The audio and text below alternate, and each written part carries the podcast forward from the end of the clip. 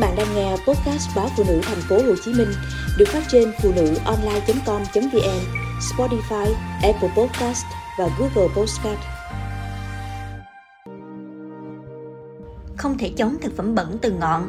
Theo kết quả kiểm tra giám sát vệ sinh an toàn thực phẩm do Ban Quản lý An toàn thực phẩm thành phố Hồ Chí Minh công bố mới đây, có đến 95 trên 100 mẫu thủy sản nuôi tồn dư chất kháng sinh cấm, gần 50% mẫu rau quả ở 3 chợ đầu mối tồn dư thuốc bảo vệ thực vật, 4 trên 650 mẫu thịt tồn dư mức kháng sinh vượt ngưỡng cho phép. Cứ mỗi lần xét nghiệm mẫu ở các loại thực phẩm thiết yếu được bán ở các chợ, cơ quan chức năng lại phát hiện các chất độc hại, không ít mặt hàng xuất khẩu bị đối tác nước ngoài trả về do tồn dư hóa chất.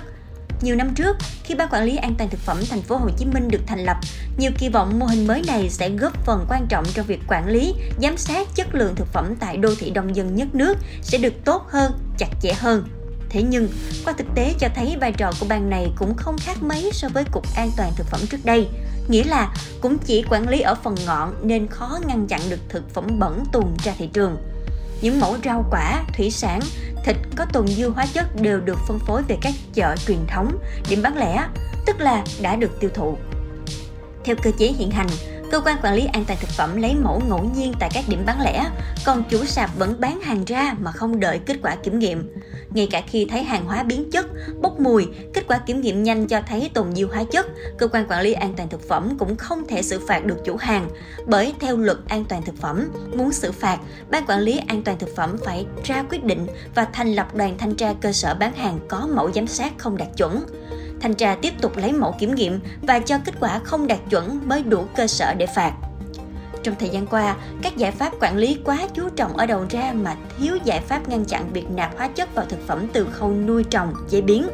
Các cửa hàng thuốc bảo vệ thực vật, phân hóa học, thuốc thú y mọc nhiều như nấm sau mưa, hoạt động chẳng khác gì các cửa hàng tạp hóa.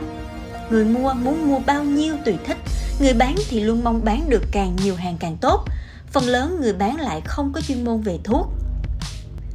Người trồng rau quả phun đủ thứ thuốc để diệt cỏ, trừ sâu, trị nấm, phần tăng trưởng. Người chăn nuôi cũng dùng kháng sinh bừa bãi. Nhiều người biết rõ mức độ độc hại trong sản phẩm mình làm ra nhưng bất chấp. Bằng chứng là không ít người trồng để bán trong một khu, còn trồng để gia đình mình ăn lại ở trong một khu khác. Giải pháp hữu hiệu để đảm bảo an toàn thực phẩm vẫn là quản lý chặt các loại hóa chất từ đầu nguồn có thể dẫn chứng khi phát hiện ra các công ty dược bán chất sanbutamol vốn là thành phần trong điều trị bệnh hen suyễn không đúng đối tượng, các cơ quan chức năng đã xử lý nghiêm. Đến nay, sau nhiều năm khi kiểm nghiệm các mẫu thịt heo trên thị trường, cơ quan chức năng gần như không còn phát hiện tồn dư sanbutamol chất tạo nạc cho heo rất nguy hại cho sức khỏe của con người.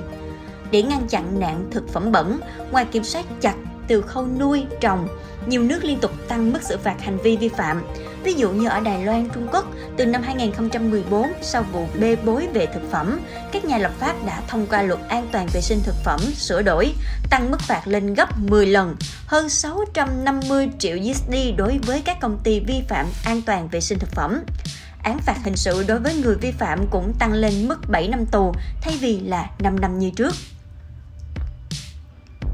Tổ chức Y tế Thế giới WHO nhiều năm xếp Việt Nam vào các nhóm nước có tỷ lệ kháng kháng sinh cao nhất thế giới. Đại diện Tổ chức Lương thực và Nông nghiệp của Liên Hiệp Quốc tại Việt Nam cũng cảnh báo lượng kháng sinh dùng trong chăn nuôi ở Việt Nam còn tăng cao. Nếu vẫn quản lý thực phẩm từ ngọn, không biết đến bao giờ người tiêu dùng Việt Nam mới yên tâm về độ an toàn của những loại thức ăn mà mình đưa vào cơ thể từng bữa, từng ngày.